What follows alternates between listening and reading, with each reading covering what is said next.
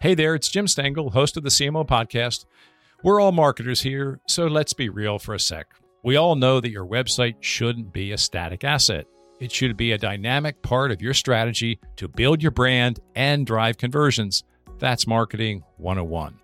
But 54% of marketing leaders say web updates take too long. That's over half of you listening right now. And that's where Webflow comes in.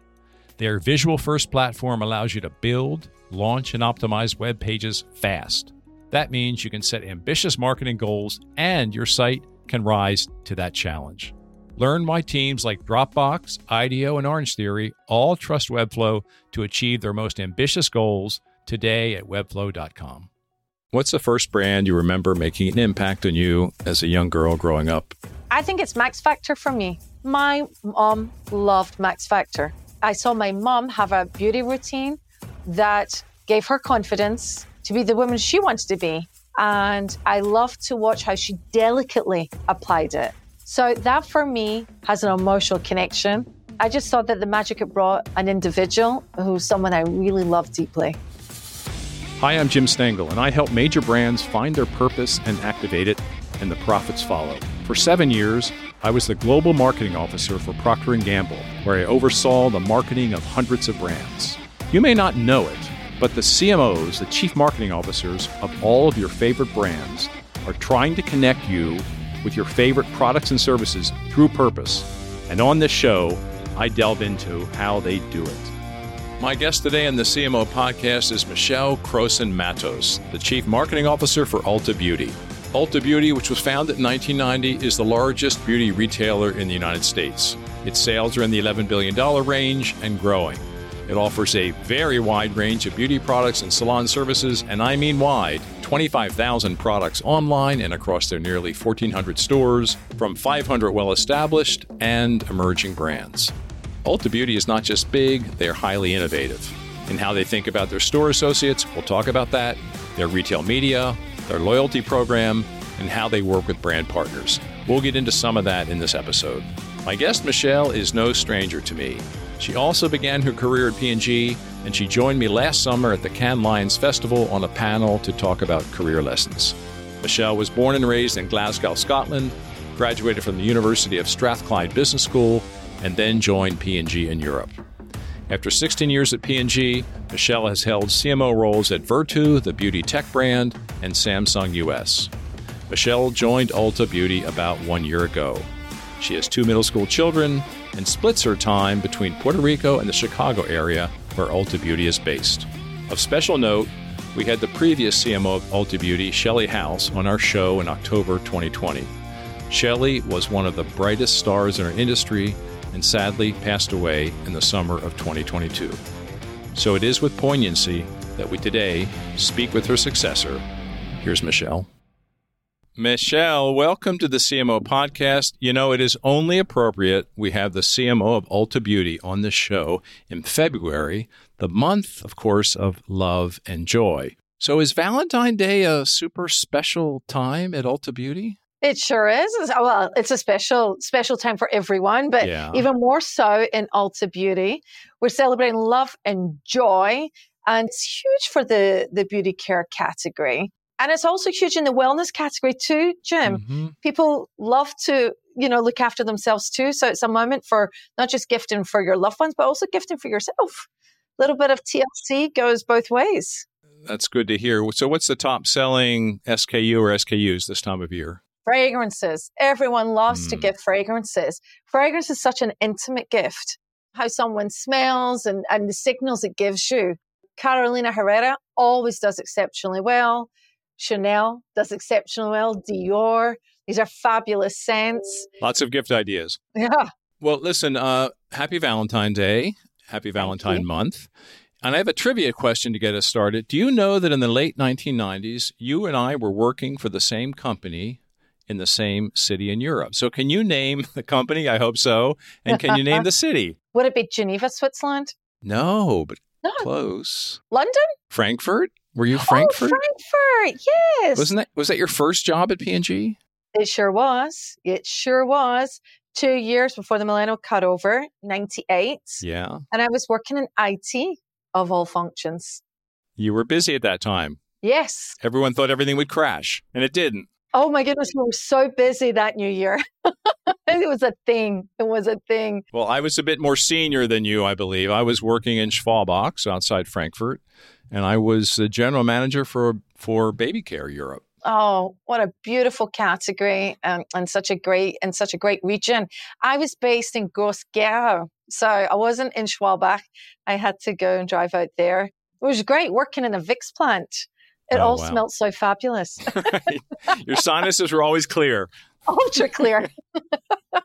I love going to Schwalbach. What a great office, eh? Oh yeah, no, it was, it was great. We had a fabulous yeah. couple years there in every way for the family and business. It was all great. Listen, I have a little bit more trivia before we jump to this, and it's a, it's regarding my family. Our daughter is recently married.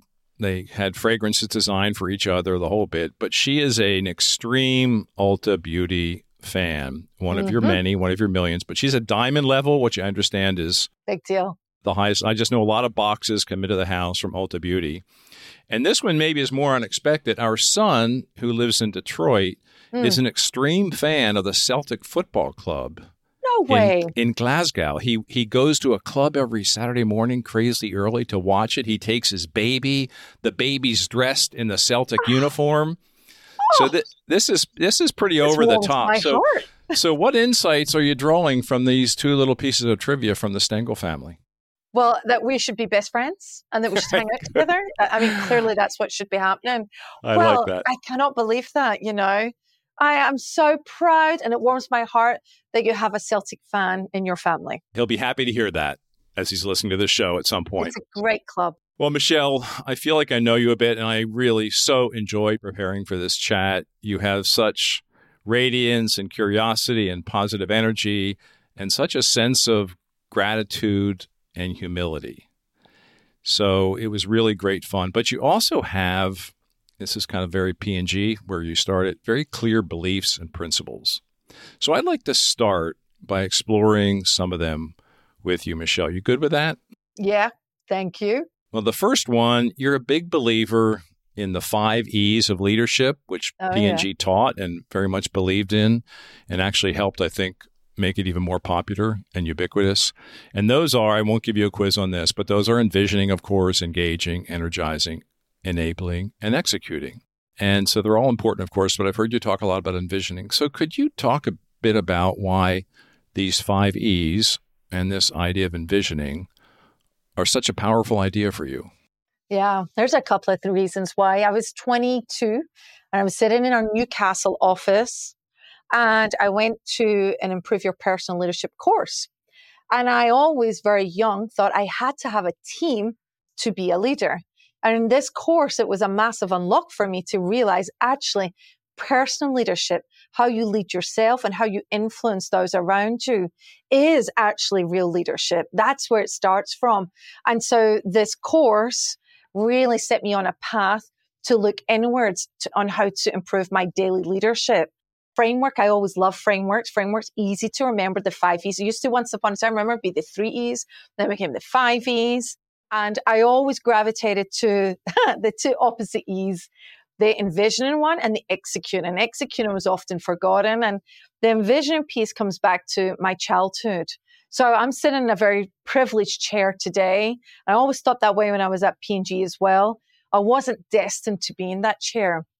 And it was through watching movies and, and dreaming big of what my life could be, envisioning, I was able to create a North Star of what I wanted for myself, for my life, for my career a great enabler for me to make the right decisions along the road that maybe felt like quick decisions, easy decisions, but actually were monumental decisions and really set me on a path. So envision for me was something that was about being able to believe that you can achieve the impossible. And thank goodness for Hollywood because there's a lot of movies about that and that really inspired me. But I do want to talk about the last E. And I think executing is really where getting things over the line I really, that's something that if you can dream big, but also you can do, roll, you know, keep your, you know, keep your head up in the clouds and your feet on the ground and roll up your sleeves and get things done. I think as marketeers, that is a, a special magic sauce that we don't see often enough. And I would love to see more of. And every time I see it, I sit back in awe and I really celebrate those leaders and individuals because those are the ones that tend to rewrite history. This uh, awakening or insight you had from movies or TV or whatever, whatever it might have been to develop a North Star for yourself, how did that happen? Because you did that at a pretty young age. And what was the impact of that? Did it help you decide which jobs to take or where you wanted to live or industry you wanted to be in? You know, um, Jim, people talk about the year of yes. It was a bit like that. I realized that fear would be the only thing that holds me back from living my dreams. And all these movies, there was always a consistent underlying theme. The person with true courage was the one that was going to be more likely to achieve their dreams. But that was the thing that I really figured out is that most people are afraid of trying new things. So if I go back in time, being able to dream that I want a bigger life meant um, leaving home, leaving home at the age of 21, moving to a country, Germany in that case, in a country where I don't speak the language, had to learn to drive in that country in a different side of the road because mm. Brits, we were in the left hand side. All these little things, they may seem really small. When you're 21, that's a potential fearful situation. And all of this, having a North Star, knowing that I wanted more, was a reminder you don't get more if you don't put yourself out there. It then transpired into when I had the opportunity to move to brand marketing. That could have been a potential fearful moment. Leaving IT, something I knew, um, and get into something fresh. Again, everything that is worth having in life requires some element of working through your fear, working through a little bit of challenge and adversity. Mm-hmm. And I guess that's something that very early on in my life, I learned that lesson. Sadly, too young. I wish I didn't learn it so young, but I'm so grateful that I did learn the lesson. And um, because it really is helping me now and it helps me when I work with my own kids and, and talk to them through these these moments. We've all been there. You spend millions of dollars each year driving traffic to your company's website, and then the results come in and they're just not what you hoped. On top of that, 81% of marketing leaders say website ownership is a challenge. So, what do you do?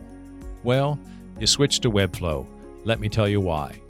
Webflow's visual first platform empowers your team to own your company's most valuable dynamic marketing asset, your website. From launching a new site to optimizing for SEO and conversions, Webflow gives you the tools you need to drive business growth fast. Unlock your website's full potential when you build, manage, and host with Webflow. Get started today at webflow.com. So, you were working in IT in the late 90s. You were a young woman in IT, which was relatively unusual back then. And you moved into marketing, which, you know, maybe to our listeners would not seem like an obvious choice. Why? What was it about marketing? What was it about IT that compelled you to make that that life shift? Because you likely wouldn't be here now speaking with me if you hadn't made that shift many years ago. Yeah. So I loved IT and IT that I was working on SAP implementations at the time was a little bit like internal consultancy, trying to figure out, you know, business processes, matching systems with it. So it really played to my logical, my analytical strengths. What I loved about marketing in the P&G world was that you're leading a business, you are developing the brand strategy and you are developing the brand, the products, the packaging and the creative. Now, of course, it varies in the roles that you're in. Maybe you'll have a bias for design versus delivery. But in those early days, I was doing all of that. And that realization of I could expand my strengths by learning new things, but also tapping into just your own superpowers. I always knew I was a center brained leader. Mm-hmm. I don't have to be always overly analytical and overly creative. I could tap into both of them. And I really wanted the opportunity to grow that center brain leadership. I guess I don't know if I was so intentional. Jim. If I'll be honest, I was in my 20s, very young 20s. Sure. But I just knew that there was something more there. And I was always really excited and encouraged by the leadership standing in front of me in the marketing space. And I still credit today Michelle D'Aldry. Michelle D'Aldry at the time was running our personal beauty care business in Europe at the time, met me at a women supporting women course and saw something and spoke up and told me that there's something, you know, that I may not be expecting in my future that could be my future. And she gave me the opportunity of my lifetime. And I want to thank Michelle. If it weren't for Michelle, I wouldn't be sitting here. Yeah, I know Michelle. I love this great story. The second belief, we're kind of already going there, but it's around leadership and the idea that leadership has to begin inside first. Yeah. And then it's about compelling people to believe in something and then acting on those beliefs. So it's a very powerful and a very simple thought, but I do agree with you. That's what leadership is about. We talk an awful lot about brand purpose in this show, and it only works when people feel it's their own and it's not someone else's. So, could you talk a bit about how that belief comes to life for you in your role at Ulta Beauty? So, for me, energizing myself and energizing people around me is a very natural thing. It's the engaging, that influencing that is super critical. Being able to hear people and really invite them to be co creators or to be leading so that they feel that ownership and that they see their mark on that piece of work was the unlock for me, Jim. Because as, as you grow and evolve as a leader, you realize that the true leadership sometimes is stepping back and allowing the next generation to take over, the next generation to showcase their thinking, their thoughts, even though you may not be in 100% alignment, but you believe and you're willing to take that journey because it's the unknown territory. That's where the growth lies. I sell in store all the time. Why? Not only am I learning my craft about beauty care industry, I'm listening all the time to the associates who work in store. I meet every layer of my organization in a cadence of every quarter. And they're telling me everything they think we should be doing. They give me feedback on what should be better. I invite them to strategy sessions, creative sessions.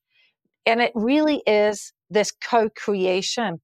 And I really, I, I, must say, I think the Ulta Beauty culture and focus on people, unleashing everyone so that we can live our best lives. And, you know, it, it really is the possibility is beautiful. We live by that mantra. That is really fueling all of that approach, to be honest, because really we thrive as a team, not as an individual. And of course, everyone has their expertise and we celebrate that. Everyone has a superpower. And we do, we do a lot of work in superpowers. In fact, I'm hosting a training session for all of the senior managers in my organization about their superpowers. I covered um, for a different level of the organization a couple of months ago. And when people openly celebrate each other's superpowers, we see a heightened sense of collaboration, an enhancement on creativity and collaboration because everyone starts to go, Oh, but you're great at this. Oh, I'm good at that. So let me do this, but you're fabulous at that. It's beautiful. So engagement really is a massive unlock, really, for that co creation.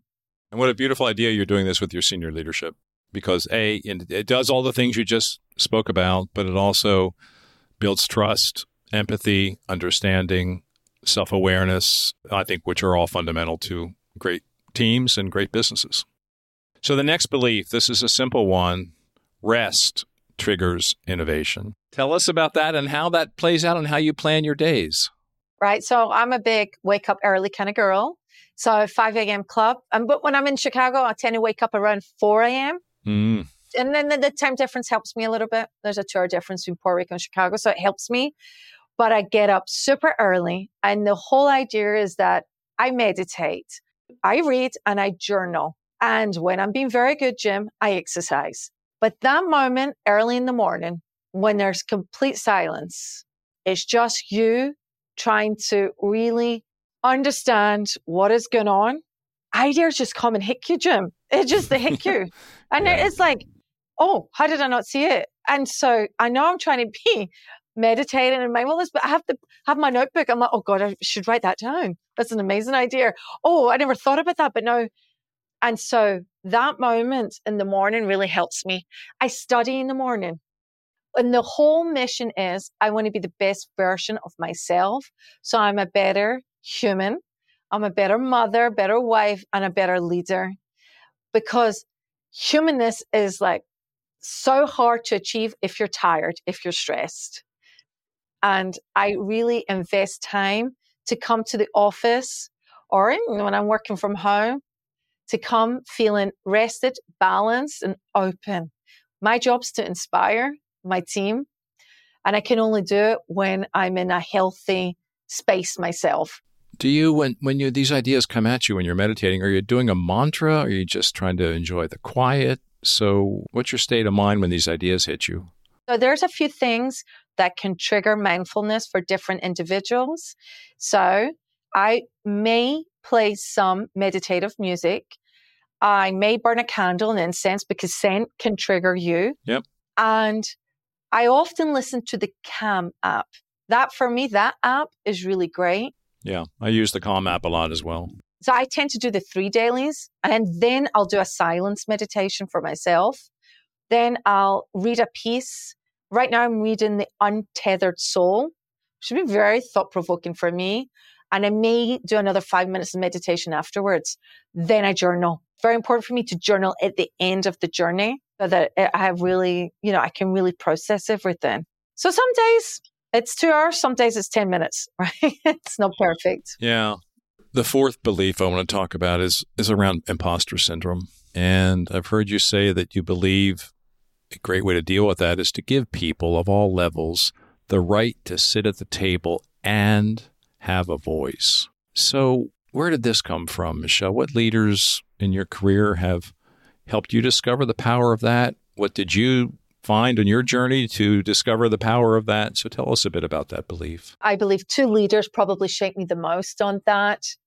Carolyn Tastad, another former great leader yeah, from P&G, was always keen to hear my voice as an assistant brand manager, as a newly promoted brand manager, always wants to hear what I had to say.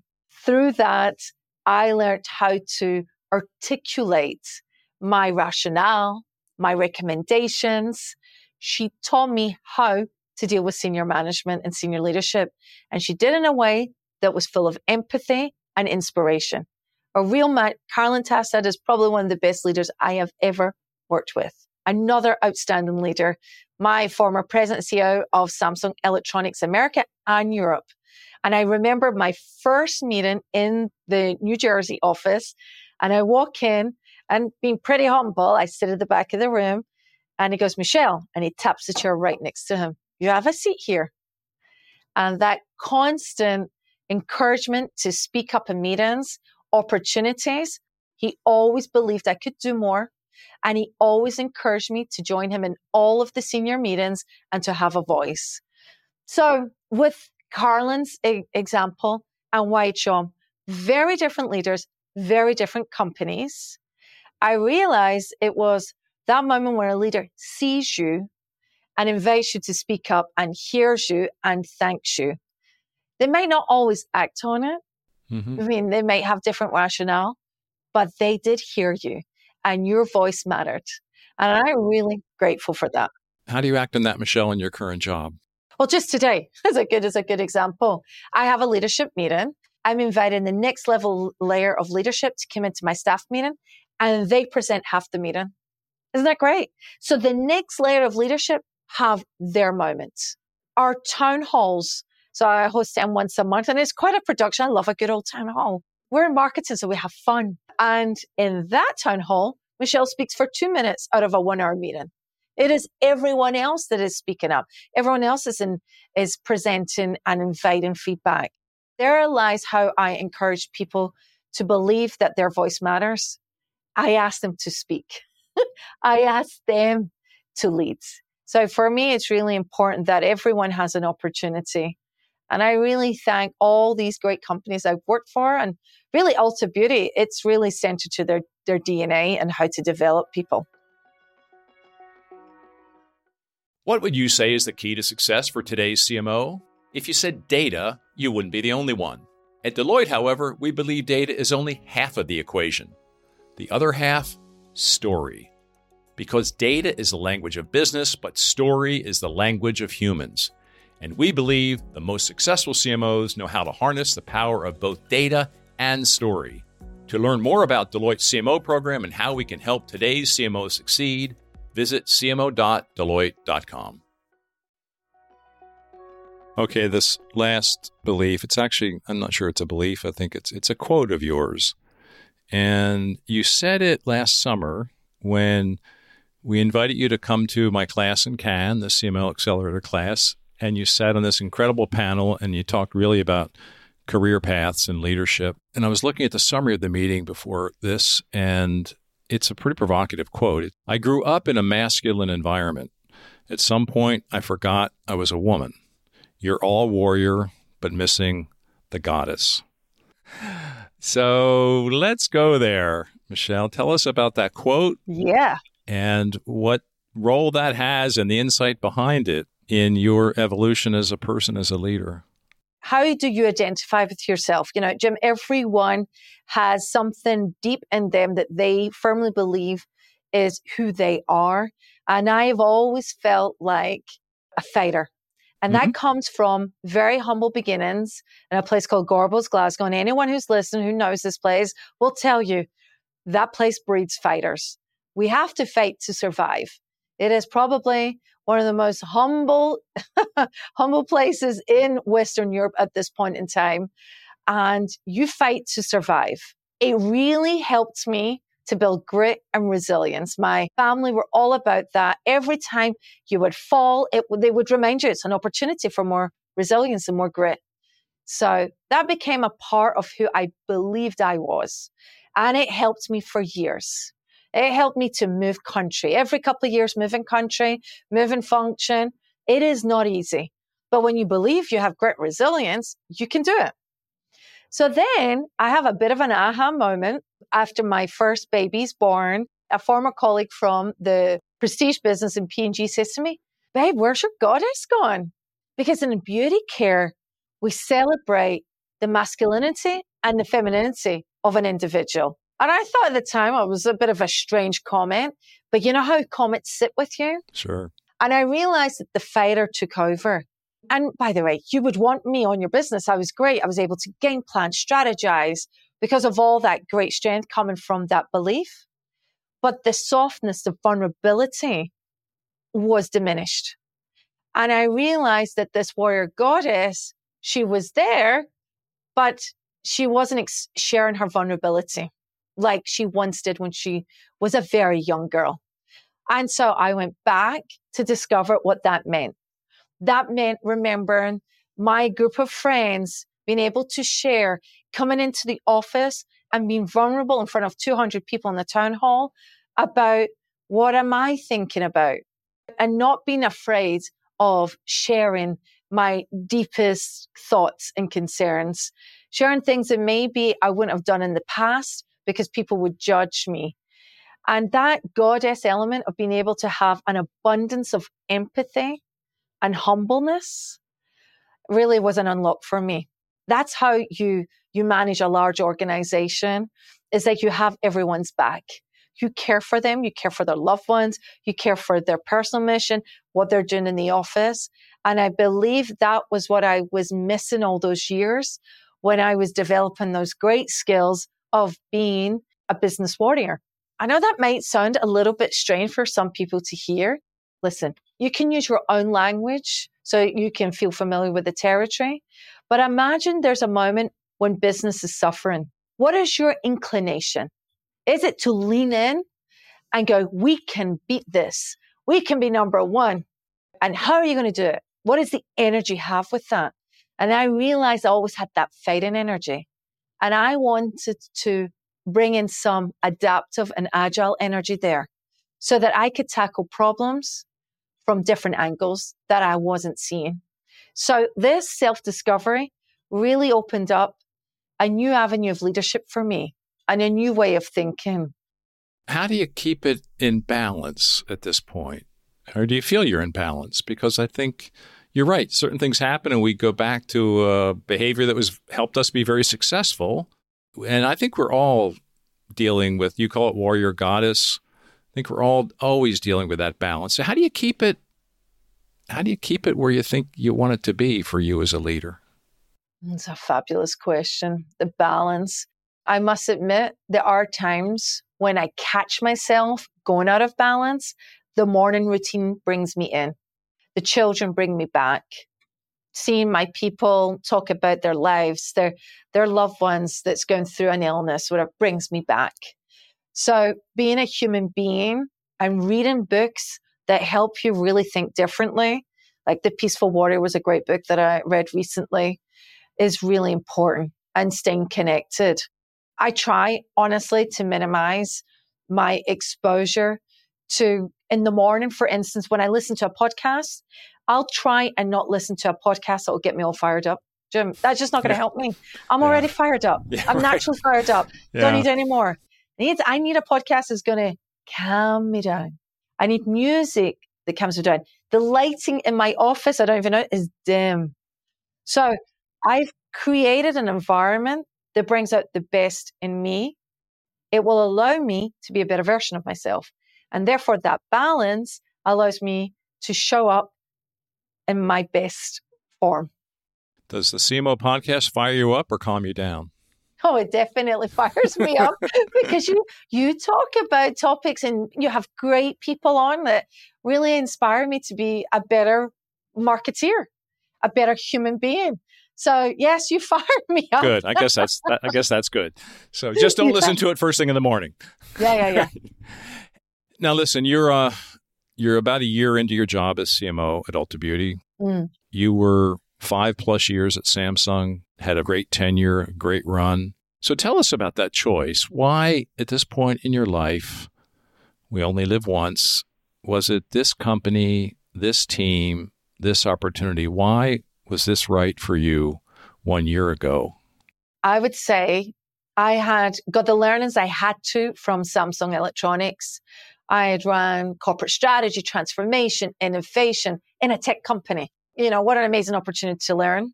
But I was craving the emotional connection. I was craving that empowerment mission. And when this opportunity came up, it was the company, its values, culture, the leadership team. So my peers, my chief merchandising officer, all these great people I worked with, my own boss, my leader, Dave Kimbell, who happened to be one of the first CMOs of the company and so having a boss that is a CEO, a former CMO, I knew that I could work in a place that would make a difference in the world. And all of the great learnings I had got from my P&G world and working in mass and working luxury beauty.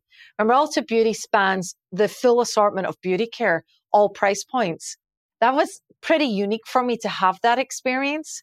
It was pretty unique for me to be in a role that I could tap into my experience in the Samsung world because there's a lot of tech and beauty now. Mm-hmm. It just the stars aligned, Jim. Even my husband worked with Ulta Beauty when I used to work at Estee Lauder. So I knew so much about the, the company from different lens. And I just knew this was the place for me to grow as an individual, grow as a leader, and also really help that organization go to the next level. Now, Ulta Beauty is already the number one beauty retailer in the country. It's huge. You know, we have 53,000 associates working for us. We're in every state. It is very successful business model. So that in itself is a great challenge. How do you take something so special to the next level? I was excited about that opportunity. What are you most proud of in the last year that you've been through? You're obviously very energized by the role. Yeah. It seems like you're in a really great place in your life. What is it about the last year that you're most proud of? The Joy Project. I'm most proud of the Joy Project. In my first week, I was in stores meeting associates, and I was hearing directly from them the pride they feel for working for Ulta Beauty. And when you dig into the pride, there are kind of two drivers for that pride. The first driver is it's a great career destination for people who love beauty care. I would have people saying, well, I used to work in the checkout. I know I'm the general manager. And the opportunities that people get to grow is immense. And they talk about how the people around them really coached them. They were really grateful for all of the camaraderie. And I was like, oh, that's uh, fascinating. Then the next pillar was the relationships associates have with the guests who walk into stores. And so digging into that a little bit, you would actually hear them say sometimes, we feel like we're their best friend. When a guest walks in, they're unsure. They're scared of trying that new red lipstick. They're worried about their weight. They're worried about their career. Uh, gosh, they tell us everything. And we're there not just to help them in beauty, but we often advise them in other things. And I started to dig into that as a classically trained marketeer to know that there was something special that Ulta Beauty brings to guests that other retailers don't. And it's that acceptance of who you are, but also we're your partner.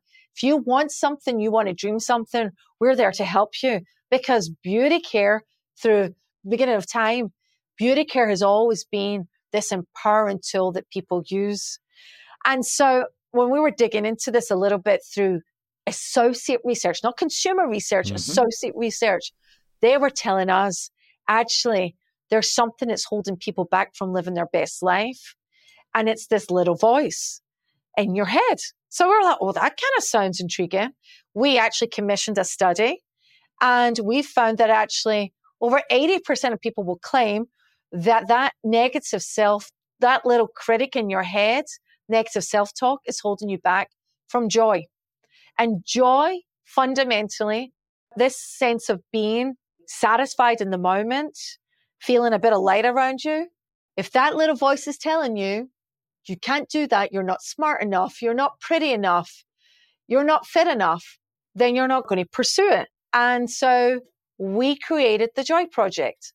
And I'm proud because it was the associates in store that taught me that they had this special relationship with guests. They showed us what the challenge was. We were able to articulate it in a way. We partnered with Mel Robbins, who is a guru for me for transformation. And we created a movement called Joy Forward. And that is, we started internally training our own people how to identify this negative self critic so you can banish it and then help people by spreading the message, joy forwarding it by telling them that they do look fabulous in that new lipstick. Their hair is amazing when it's gray and silver. You do look beautiful with those laughter lines and celebrating your ageless moment. And so for me, we created a movement that is unleashing generations of beauty enthusiasts, starting from Gen Z right through to your boomer. And it's associate centric, where every time a guest comes in a store, they're trained now how to pass joy forward. And when they leave that store, they don't just leave with a product, they feel uplifted and they feel like they can tackle whatever they want, whatever they're dreaming of tackling. Now, I know that sounds a little bit like a big mission, but if we change one person's day, one person's life, because they feel like they are worthy and they can achieve it, then mission accomplished. How do you think it's going to shift your business and your culture? Because it's still relatively new, the Joy Project, right? And it was building off of what was in the company anyway, but it just yeah. kind of brought it out, amplified it, took it to the next level. How do you think it's going to shift your business, shift this, the already strong culture? Well, beauty is a very powerful platform. It's one of the fastest growing segments that we have for a long time since the pandemic. And beauty is a part of wellness, happiness, and joy, all ladders up into a bigger platform for us. The Joy Project is our brand platform. It is a platform by which we'll be talking to people when we communicate Ulta Beauty. So think about Black History Month. We're celebrating the joy of Black beauty. For us, it's about reminding people that beauty is not what you put on your face, your skin, your body. It's about what you put out into the world.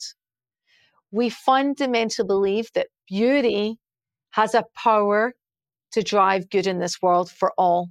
So, will it directly impact my lipstick sales tomorrow? Maybe it will, maybe it won't. However, in the mid and long term, this is a platform that is pretty ownable by Ulta Beauty in the beauty industry in, in this country because we know that's how consumers feel. When they talk about how we are versus our, what our competitors say, joy is something we own. Reaffirming a very positive trait like that, think about your brand equity pyramids, reaffirming that will always help people understand that is a destination I want to go to because I feel joy when I'm there and I feel joy when I leave there. Every marketer knows experience is everything. And that is the, the joyful experience we want to create. So I fundamentally believe it's a business driver. You know, that's a beautiful thing about my role. I don't just oversee marketing, I oversee e commerce, oversee a significant part of our business. I see the impact when we send emails. You know, we have one of the largest loyalty programs in the country with over 42 million loyalty members. Pretty amazing just for this country. So I see the impact if I email my members. If I create social posts, I can see the engagement sky high when I immerse in the joy messaging. So I know I'm onto something and I know I can see it from the tools I use to drive traffic and ultimately drive conversion. It's a fabulous brand platform. And we could talk about this for a long time, but we're going to have to shift to the creator brief because I don't want to skip over that with you because this is going to be good. The first question is You're a big book reader. We've already talked about several books. You have a couple recommendations you've already shared with us, but I understand you also host book clubs. so, what are you reading now, and what are you going to read next? Well, I'm reading Untethered Soul. Yeah, you said. And that. I'm only in like chapter 4 mm-hmm. It's pretty awesome. But I will say, if you got to read a book, and it's not even a book, it's just a page a day, The Daily Stoic please, everyone, read the Daily Stoic, a reminder of wisdom that's thousands yeah. of years old. And I'm halfway through the new Arthur Brooks and Oprah book as well. Mm-hmm. So that for me has been something very interesting. So I need to finish that book. The new Adam Grant book. Yep. So that again, I bought that. So I have a, a bunch of books that I want to read there. Why is the untethered soul so resonant for you? One of the first chapters it talks about the roommate that you have. I'm constantly trying to learn about happiness and joy you know, not only from a personal viewpoint, for, but for my job. And so the roommate is that equivalent of that inner critic. Yeah. And how your roommate often takes you down paths that really is not for you. It's the ego. And so that battle that people often have with the monkey brain, the monkey part brain and the ego, I realized that probably too late in my life. And I'm glad I embarked and learning more about it. But it's a constant journey for me. And I'm really thankful that I started that journey. You also love movies. Which movie of all the ones you've seen has had the most lasting impact on you? Pay it forward. Yeah. It's totally shaped me. Rocky. I'm a Rocky girl. Rocky. the fighter. Oh, I love Sylvester Stallone. And again, I always show clips from his films in my trainings too. It's not about how hard you get hit, Jim. It's about how hard you get, yeah. get back up. I always quote that because it goes back to core values. But this idea of having a dream and being able to fight for your dream. So a little girl that really inspired me. so what's the first brand you remember making an impact on you as a young girl growing up near Glasgow? I think it's Max Factor for me. No kidding. My mom loved Max Factor. My mom felt like special woman every time she would apply Max Factor and she would leave home. I saw my mom have a beauty routine that gave her confidence to be the woman she wanted to be. I love to watch how she delicately applied it. So that for me has an emotional connection because I saw a product that was immersed in, you know, originally Max Factor um, for celebrities and makeup artists. I just saw that the magic it brought an individual who's someone I really love deeply. I worked on Max Factor. We could talk about it after we finish the podcast, but I had a very pivotal experience in Max Factor relatively oh. early in my career. But anyway, we won't go there right now. The biggest lesson you learned from P&G, you were there 16 so or so years and very formative years for you. What was the the biggest lesson? People are really everything, right? So P&G taught us a little bit teamwork, but I'm going to tell, tell you something that Gina Drosos taught me. Again, another really open leader really inviting. She brings you in. You can talk to her anytime. And we're in this big open plan office in Geneva. And I'm trying to crack the code and naming one of our new Olay products. So we align it, we present it, and she approves it. But a day later, I get this idea. I get an name. And I, you know, this little assistant brand manager, I woke up to Gina Drosos. Well, I have an idea. Would you mind if I shared it with you? She's like, but I need to ask you a very important question. What new information do we know today that we didn't know yesterday that would tell us that we should change our decision? Oh. She's Like, and I love your ideas, but being disciplined in decision making will really help you. Taught me so much. There was another time, Riccardo Bellini, former CEO of Chloe, the first strategy everyone writes is win in store. And his beautiful Italian accent, he says, Michelle, win in store. How is that your number one strategy? No, well, we must do it. He says, exactly. Do you understand what a strategy means? He says, a strategy is a choice. You're choosing to do that over something else. He says, and a true test of a strategy is, could you do the opposite of that? And still it be a feasible strategy. And I was like, what do you mean? He says, well, could you feasibly not win in store? Could you feasibly say it's a choice not to invest in store and look terrible in store? Uh, no. He says, no, that's table stakes. You have to do that.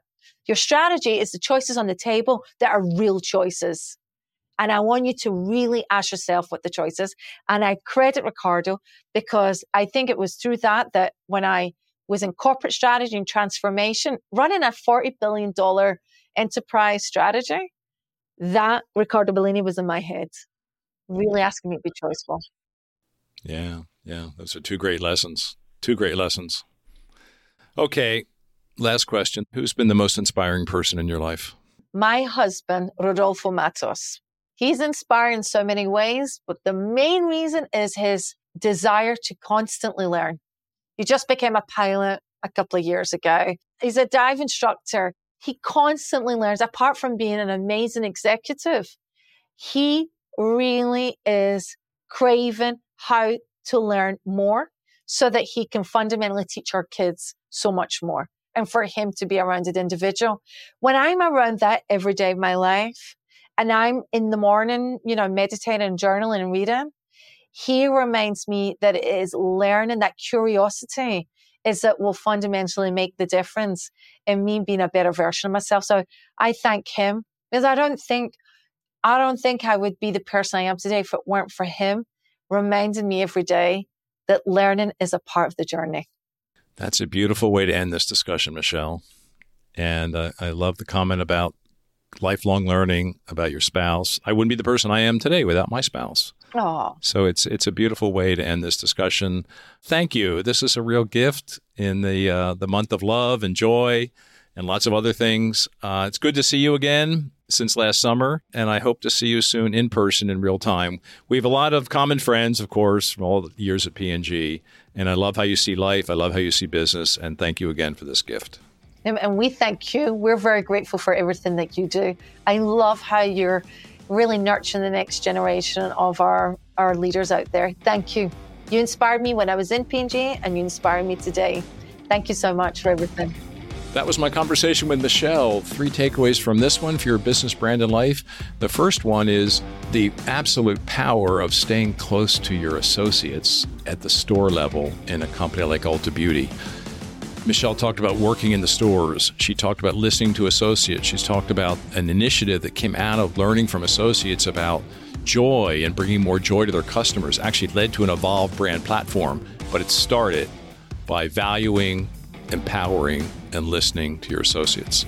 Second takeaway superpowers we talk about on this show a lot, but I love what they were doing at Ulta Beauty, actually, a whole workshop for different teams in the company and the top leadership team about their superpowers. So they're each aware of it, they become self aware of their own superpowers and in the superpowers of their colleagues so that they as a team can work better. And the third takeaway this was an amazing story from Michelle about finding balance, is maybe not the right word, but she goes through daily rituals to keep herself both reflective as well as sort of active and learning. She talked about balancing the warrior and the goddess, but there's a lot to learn from how this woman, this leader, approaches her daily life. She believes that every day is worth living, make the most of every day, but she has a beautiful way to both be quiet, be reflective so ideas can come into her head, and also to be the fighter that she is. It's one of her superpowers. That's it for this episode of the CMO Podcast. If you found this helpful and entertaining, I would be so grateful if you could share our show with your friends. And I would be super happy if you subscribed so you can be updated as we publish new episodes. And if you really want to help, leave us a five star rating and a positive review on Apple Podcasts or wherever you listen. The CMO Podcast is a Gallery Media Group original production.